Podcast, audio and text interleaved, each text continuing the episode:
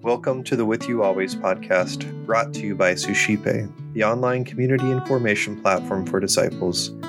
Here we invite followers of Jesus Christ to share reflections and wisdom from the journey. Our hope is to instill a recognition that God is indeed with us always. My name is Eric Gallagher, and today I'll be sharing with you what God is doing in my life.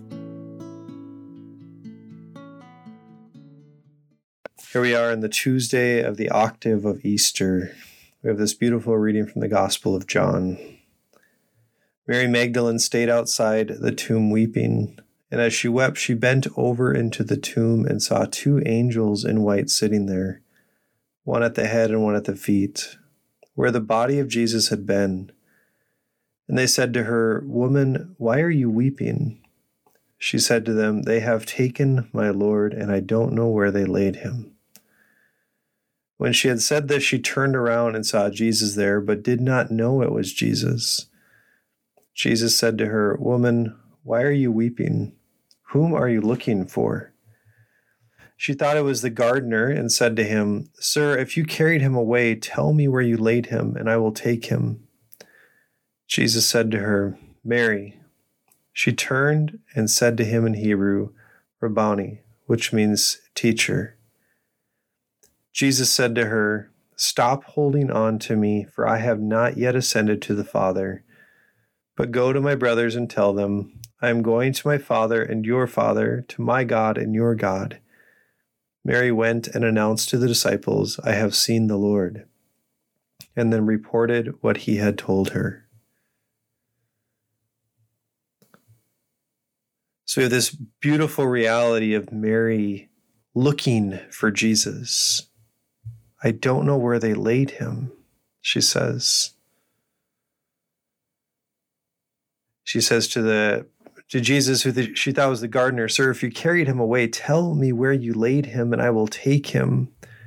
She is searching everywhere for him. He, she knows that he's somewhere, right? Isn't that the gift that we have of faith? God, we know that you are somewhere. She wasn't asking questions as to whether or not he was there. It was more about where he was. And she looked and looked for him. And even her, that bold proclamation as she goes to the disciples, I have seen the Lord.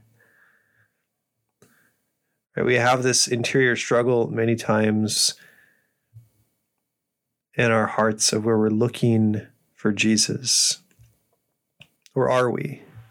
Right? If we're in temptation, I think that's the the struggle for me many times is God, are you there or aren't you there?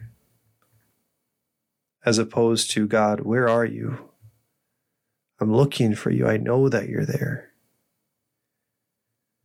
Even today, I found myself really struggling with being lonely, with feeling isolated and afraid with certain realities in my life.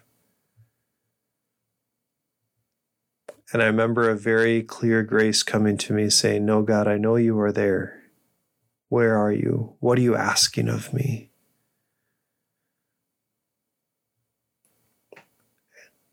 The other awesome reality of this passage is I feel like a lot of the things about the resurrection is Jesus is dead and then he's alive, or is he dead, or is he alive? He's either here or he's not here. Right? But this is the kind of the start of the little hints that Jesus gives us of there's even more to come. Yes, the resurrection has happened. Right? She she was looking for Jesus and she found Jesus, but Jesus was still telling the story. There is more to the story. Not only is he alive, but there's more to come. The resurrection is one thing, but God, you give us even more. And you can start seeing this plan unfold. The ascension and ultimately the goal here of Pentecost, of his Spirit being sent down to be with us.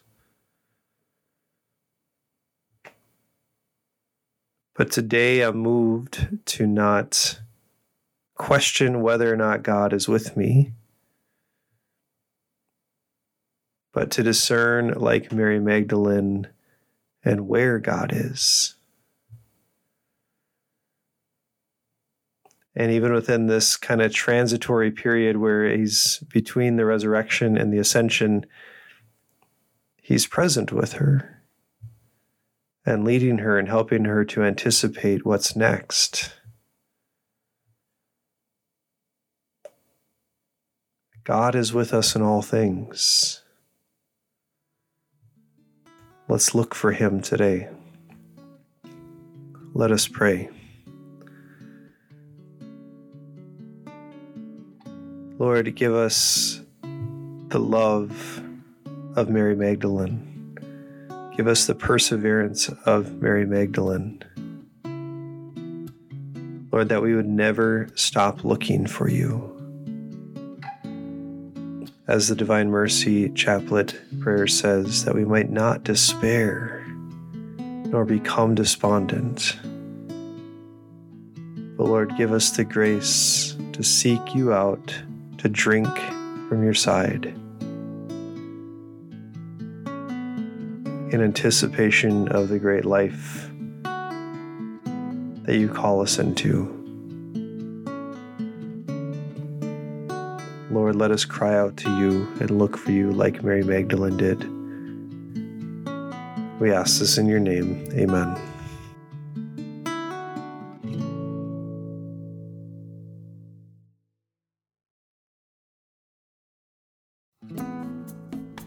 Hi, everyone. My name is Eric Gallagher, the founder of Suscipe, the online community and formation platform for disciples.